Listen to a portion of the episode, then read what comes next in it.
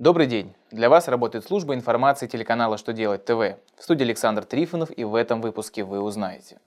По каким формам нужно будет отчитываться об оказанных населению платных услугах? Может ли заказчик требовать предоставить ему информацию о бенефициарах участника закупки? Каким документом можно подтвердить право на вычет по НДС? Итак, о самом главном по порядку. Росстат утвердил новые формы отчетов об оказанных населению платных услугах.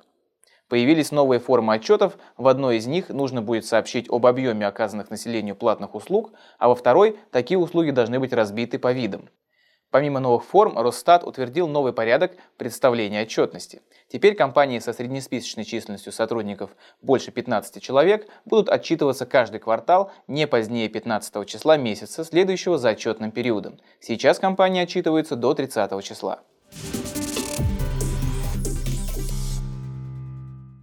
При закупках по 223 федеральному закону заказчик не имеет права требовать информацию о цепочке собственников.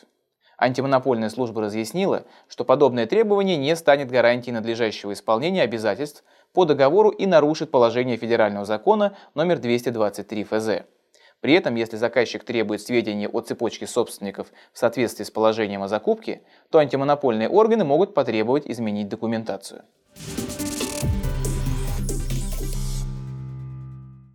Если у покупателя, который за наличные приобрел товары, работы или услуги, нет счета фактуры, оснований для принятия НДС к вычету у него нет.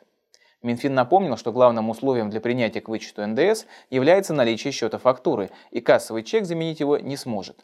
При этом есть возможность отстоять свою точку зрения в суде, так как ранее Высшим арбитражным судом было принято решение, допускающее использование чеков в качестве основания для НДС-вычетов.